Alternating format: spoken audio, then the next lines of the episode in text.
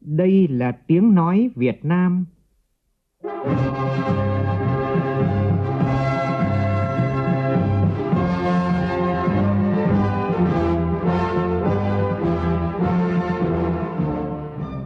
là tiếng nói Việt Nam, phát thanh từ Hà Nội, thủ đô nước Cộng hòa xã hội chủ nghĩa Việt Nam.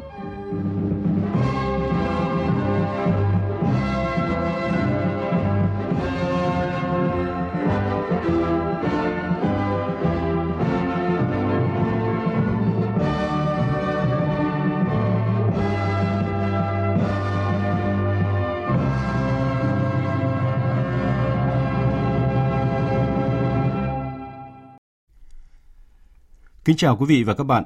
Mời quý vị và các bạn nghe chương trình Thời sự sáng của Đài Tiếng Nói Việt Nam hôm nay thứ Bảy ngày 15 tháng 8 năm 2020, tức ngày 26 tháng 6 năm canh tí. Thưa quý vị, thưa các bạn, sáng qua tại nhà tang lễ quốc gia số 5 Trần Thánh Tông Hà Nội, Ban chấp hành Trung ương Đảng, Quốc hội, Chủ tịch nước, Chính phủ, Ủy ban Trung ương Mặt trận Tổ quốc Việt Nam tổ chức trọng thể lễ viếng đồng chí Lê Khả Phiêu, nguyên Ủy viên Bộ Chính trị, nguyên Tổng Bí thư Ban chấp hành Trung ương Đảng Cộng sản Việt Nam theo nghi thức quốc tang.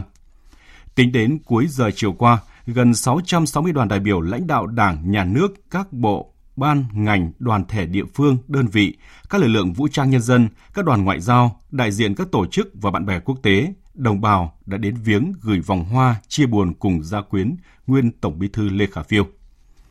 Lễ viếng nguyên Tổng Bí thư Lê Khả Phiêu tiếp tục đến 12 giờ trưa nay tại nhà tang lễ quốc gia số 5 Trần Thánh Tông Hà Nội, hội trường thống nhất thành phố Hồ Chí Minh và hội trường 25B thành phố Thanh Hóa, tỉnh Thanh Hóa. Đại sứ quán nước ta tại nhiều nước trên thế giới tiếp tục lễ viếng và mở sổ tang để nhân dân và bà con kiều bào đang sinh sống, học tập và làm việc ở nước sở tại đến viếng nguyên Tổng Bí thư Lê Khả Phiêu. Lễ truy điệu đồng chí Lê Khả Phiêu được tổ chức vào 12 giờ 30 phút trưa nay tại nhà tang lễ quốc gia số 5 Trần Thánh Tông Hà Nội và lễ an táng diễn ra lúc 14 giờ cùng ngày tại Nghĩa Trang Mai Dịch Hà Nội. Đài Tiếng nói Việt Nam sẽ tường thuật trực tiếp lễ truy điệu nguyên Tổng Bí thư Lê Khả Phiêu từ 12 giờ 30 phút trưa nay và lễ an táng từ lúc 13 giờ 55 phút chiều nay. Mời quý vị và các bạn chú ý theo dõi. Thưa quý vị và các bạn, là nhà lãnh đạo nhạy bén, có tầm nhìn lớn, nguyên Tổng Bí thư Lê Khả Phiêu sớm nhận ra những biểu hiện suy thoái về tư tưởng chính trị, đạo đức, lối sống trong một bộ phận cán bộ đảng viên. Trong thời gian đảm nhận chức vụ Tổng Bí thư, đồng chí Lê Khả Phiêu cùng Bộ Chính trị, Ban chấp hành Trung ương đã nghiêm túc tiến hành cuộc vận động xây dựng chỉnh đốn đảng, thực hiện tự phê bình và phê bình và cụ thể hóa bằng việc ban hành nghị quyết một số vấn đề cơ bản và cấp bách về công tác xây dựng đảng hiện nay, thường gọi là Nghị quyết Trung ương 6 lần 2 khóa 8. Bài viết Tổng bí thư Lê Khả Phiêu và đợt tự phê bình và phê bình trong đảng của phóng viên Lại Hoa như một nén tri ân tới nguyên Tổng bí thư Lê Khả Phiêu. Mời quý thính giả cùng nghe. Lần đầu tiên sau khi đất nước hoàn toàn thống nhất và hơn 10 năm sau khi bắt đầu công cuộc đổi mới, Ban chấp hành Trung ương Đảng khóa 8 nhận định trong Đảng đang bộc lộ một số yếu kém sự suy thoái về tư tưởng chính trị, tình trạng tham nhũng, quan liêu, lãng phí của một bộ phận cán bộ đảng viên có chiều hướng phát triển nghiêm trọng hơn. Từ thực trạng ấy, Ban chấp hành Trung ương triệu tập hội nghị lần thứ 6, lần 2, tháng 2 năm 1999. Trong diễn văn bế mạc Hội nghị Trung ương 6 lần 2, Tổng bí thư Lê Khả Phiêu đã tuyên bố thực hiện cuộc vận động xây dựng trình đốn đảng, tiến hành tự phê bình và phê bình từ ngày 19 tháng 5 năm 1999 đến ngày 19 tháng 5 năm 2001 với mục đích làm trong sạch đảng, nâng cao sức chiến đấu, vai trò và thanh danh đảng. Ông Phạm Thế Duyệt, nguyên Chủ tịch Ủy ban Trung ương Mặt trận Tổ quốc Việt Nam, khi đó là Thường trực Bộ Chính trị khóa 8, nhớ lại. Bộ Chính trị đã rất nghiêm túc kiểm điểm từ các đồng chí Tổng Bí thư, Bộ Chính trị, rồi các đồng chí cố vấn đều phải kiểm điểm cả.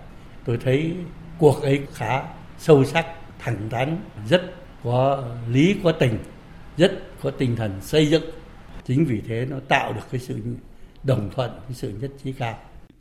Nguyên Tổng Bí thư Lê Khả Phiêu từng phân tích, nếu một đảng viên cấp cơ sở suy thoái, hư hỏng sẽ chỉ ảnh hưởng đến cơ sở, nhưng người đứng đầu, người giữ trọng trách cao trong đảng, trong bộ máy nhà nước mà hư hỏng thì hại cho đảng, hại cho quốc gia và dân tộc. Tham gia đợt sinh hoạt tự phê bình và phê bình của Bộ Chính trị khi đó, nguyên Chủ tịch nước Trần Đức Lương cho biết. Bắt đầu từ trên ngồi xuống cho nên đồng chí Tổng Bí thư Lê Khả Phiêu có nói muốn tắm, xuống tắm thì phải gội đầu là thế đấy. Tức là Bộ Chính trị là phải thực sự sinh hoạt phê bình từ phê bình sâu sắc theo yêu cầu của nghị quyết câu chuyện là nó đã thật sự thật cho nên tạo ra một cái không khí trong toàn đảng về cái việc là phải coi cái sự nghiệp xây dựng đảng là lẽ sống còn của đảng.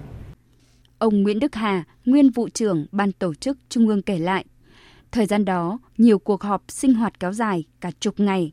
Tất cả đại biểu đều có góp ý thẳng thắn, chỉ cho đồng chí của mình những thiếu sót để chấn chỉnh, sửa chữa, góp phần chỉnh đốn đảng. Chính thông qua cái tự phê bình phê bình kỳ điểm cho nên đã góp phần thanh lọc, đưa những cái người không còn đủ tư cách đảng viên ra khỏi đảng. Nhiều cán bộ đảng viên phải xử lý kỷ luật bằng các hình thức. Nhiều cán bộ đảng viên phải đưa ra truy tố trước pháp luật. Thì đấy chính là cái tinh thần khởi đầu nó rất quan trọng. Như vậy sau này là trung 4 có 11 trung 4 có 12 cũng đã thể hiện được cái tinh thần đó và phát triển lên cao hơn từ đợt sinh hoạt tự phê bình và phê bình đặc biệt trong Đảng khi đó đến nay, cho thấy bản lĩnh kiên cường của Tổng Bí thư Lê Khả Phiêu, người chịu trách nhiệm cao nhất của Đảng trước sứ mệnh lịch sử với quốc gia, dân tộc. Về lễ tang nguyên Tổng Bí thư Lê Khả Phiêu xin được nhắc lại, theo kế hoạch từ 6 giờ sáng nay đến 13 giờ chiều nay, ngoại trừ xe làm nhiệm vụ, xe ưu tiên, các phương tiện khác bị cấm triệt để trên các tuyến đường Tăng Bạc Hổ, Phạm Đình Hổ, Nguyễn Công Trứ đoạn từ Trần Thánh Tông đến Lò Đúc, Yết Xanh, Trần Thánh Tông, Nguyễn Huy Tự, Lê Quý Đôn đoạn từ Nguyễn Cao đến Yết Xanh, Nguyễn Cao đoạn từ Lò Đúc đến Lê Quý Đôn, Hàn Thuyên, Hàng Chuối đoạn từ Hàn, Hàn Thuyên đến Nguyễn Công Trứ. Các tuyến đường hạn chế lưu thông trong khoảng thời gian từ 6 giờ sáng nay đến 13 giờ gồm Lý Thường Kiệt, Trần Hưng Đạo, Hai Bà Trưng, Lê Thánh Tông, Lò Đúc, Nguyễn Công Trứ, đoạn từ Lò Đúc đến phố Huế, Trần Khánh Dư, Đề Nguyễn Khoái, D401 Ngô Thị Nhậm, Lê Thánh Tông.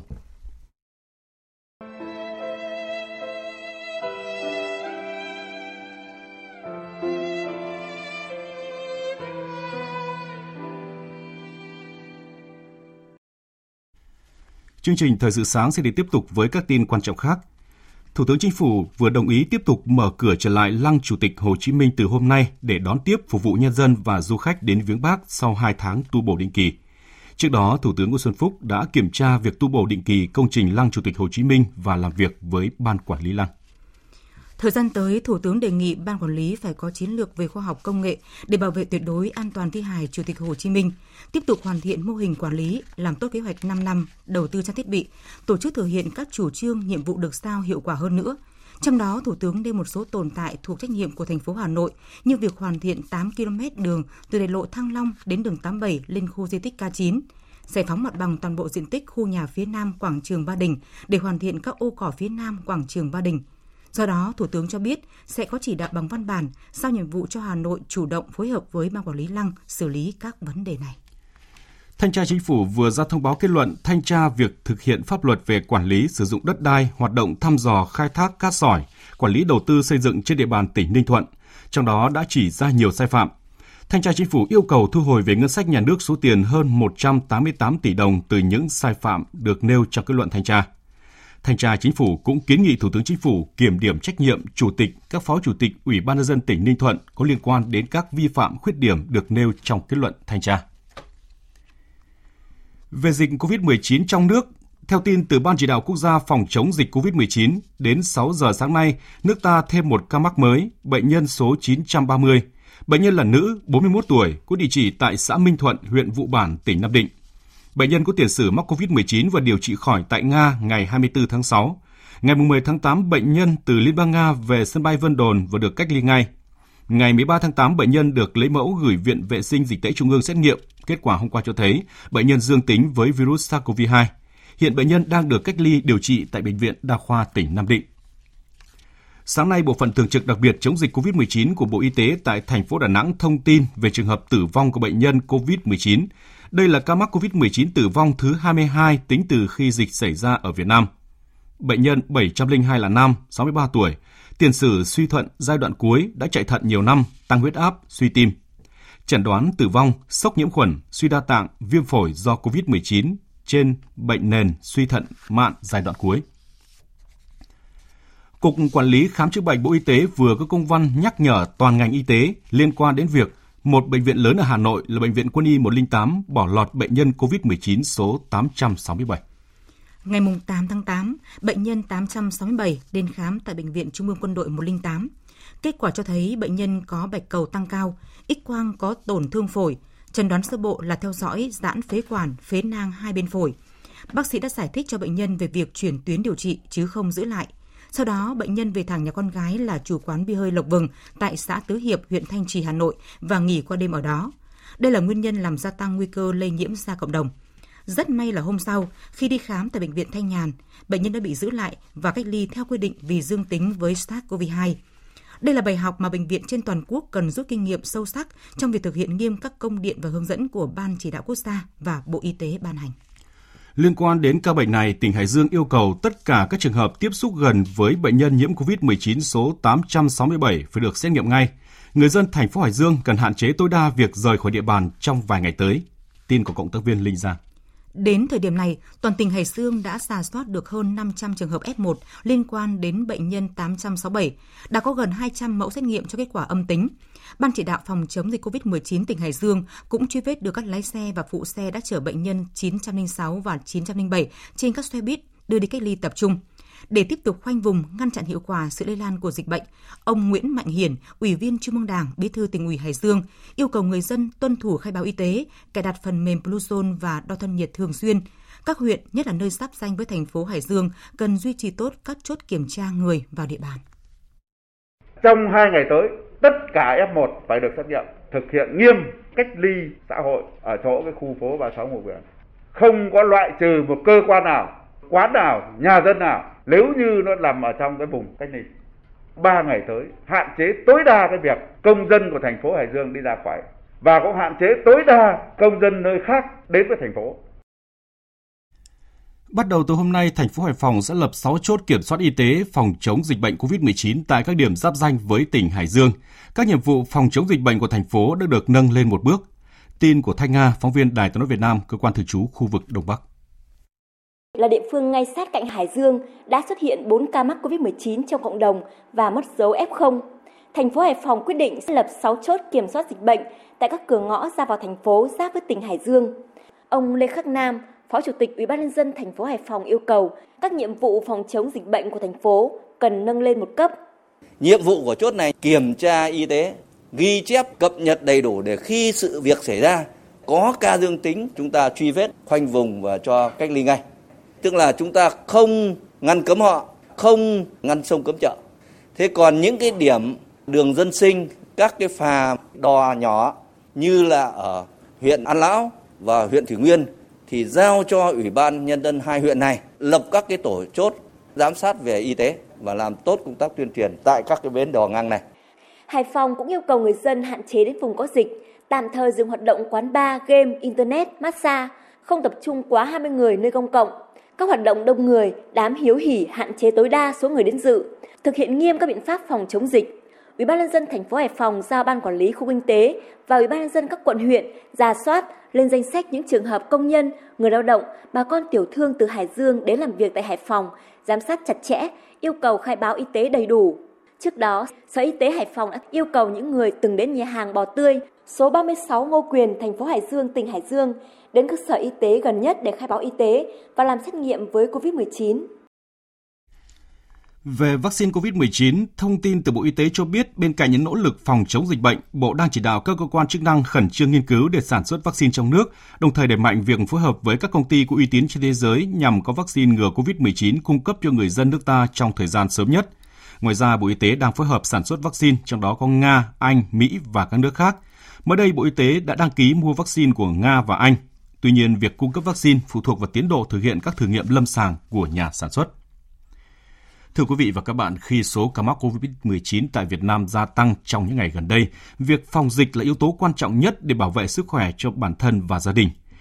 Trong khi các cấp ban ngành cùng cả cộng đồng, chính quyền ở nhiều địa phương đang nỗ lực không ngừng nghỉ với cuộc chiến chống lại dịch bệnh COVID-19 nhằm hạn chế sự lây lan của dịch bệnh. Đáng buồn hiện nay là không ít người dân vẫn chưa có ý thức phòng chống dịch và tự bảo vệ chính bản thân mình. Ghi nhận của phóng viên Huyền Trang. Những trường hợp đi từ vùng dịch, đặc biệt là thành phố Đà Nẵng, Quảng An trở về địa phương cần thực hiện khai báo y tế một cách đầy đủ và trung thực vào các buổi chiều hàng ngày, cứ đến 5 giờ, tiếng loa truyền thanh của nhà văn hóa xã Quỳnh Hồng, huyện Quỳnh Phụ, tỉnh Thái Bình lại vang lên với những lời nhắc nhở cảnh báo người dân hãy đề phòng, nâng cao cảnh giác trước mối đe dọa hiểm nguy của dịch bệnh COVID-19. Người đọc bản tin là bà Vũ Thị Nga, trưởng thôn lưng Cụ Bắc, xã Quỳnh Hồng, huyện Quỳnh Phụ, tỉnh Thái Bình.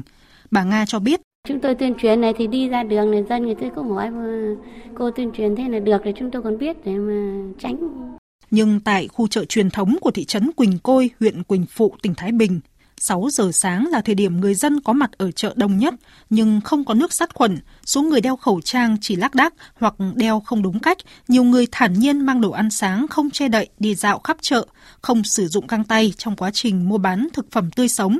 Tất cả các hành vi này diễn ra ngang nhiên mà không có bất cứ lực lượng hay cơ quan chức năng nào can thiệp. Mặc dù đã có những chế tài để xử lý vi phạm, song đến nay các lực lượng chức năng vẫn chưa thực sự áp dụng một cách nghiêm túc. Tất cả mới chỉ dừng lại ở việc nhắc nhở. Ông Lê Văn Bách, thành viên ban quản lý một khu chợ ở Thái Bình, chia sẻ. Địa phương thì đang dừng lại ở cái mức độ là tuyên truyền thôi. Tuyên truyền các chế tài để người dân hiểu đến mức độ nguy hiểm. Chứ còn để mà xử phạt thì đúng là cũng chưa thực hiện được cái biện pháp xử phạt này đối với ờ, từng hộ dân.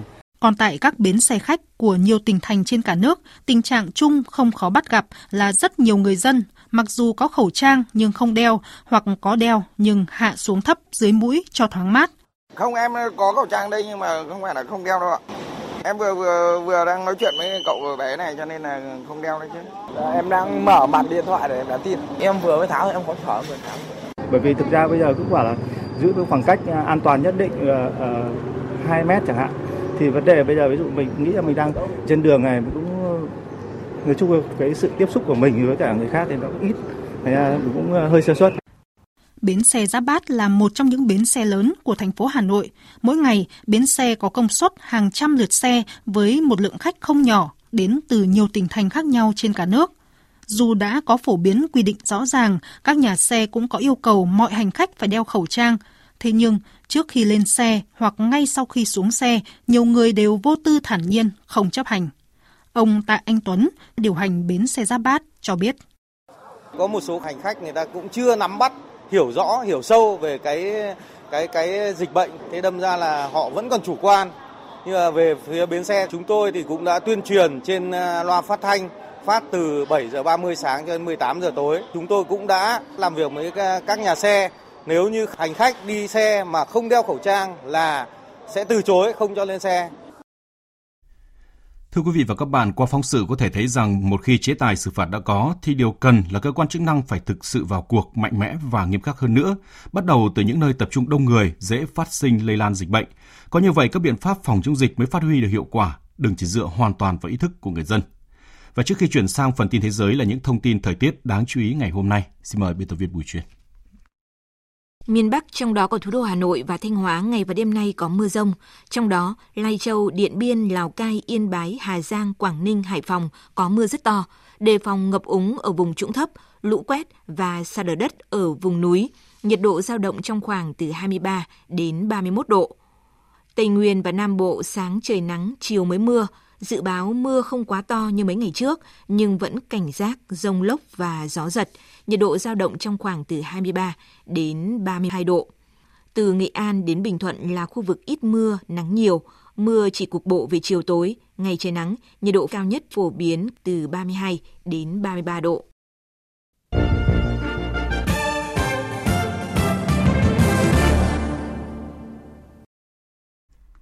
Xin mở đầu phần tin thế giới với điện mừng của lãnh đạo Đảng Nhà nước ta.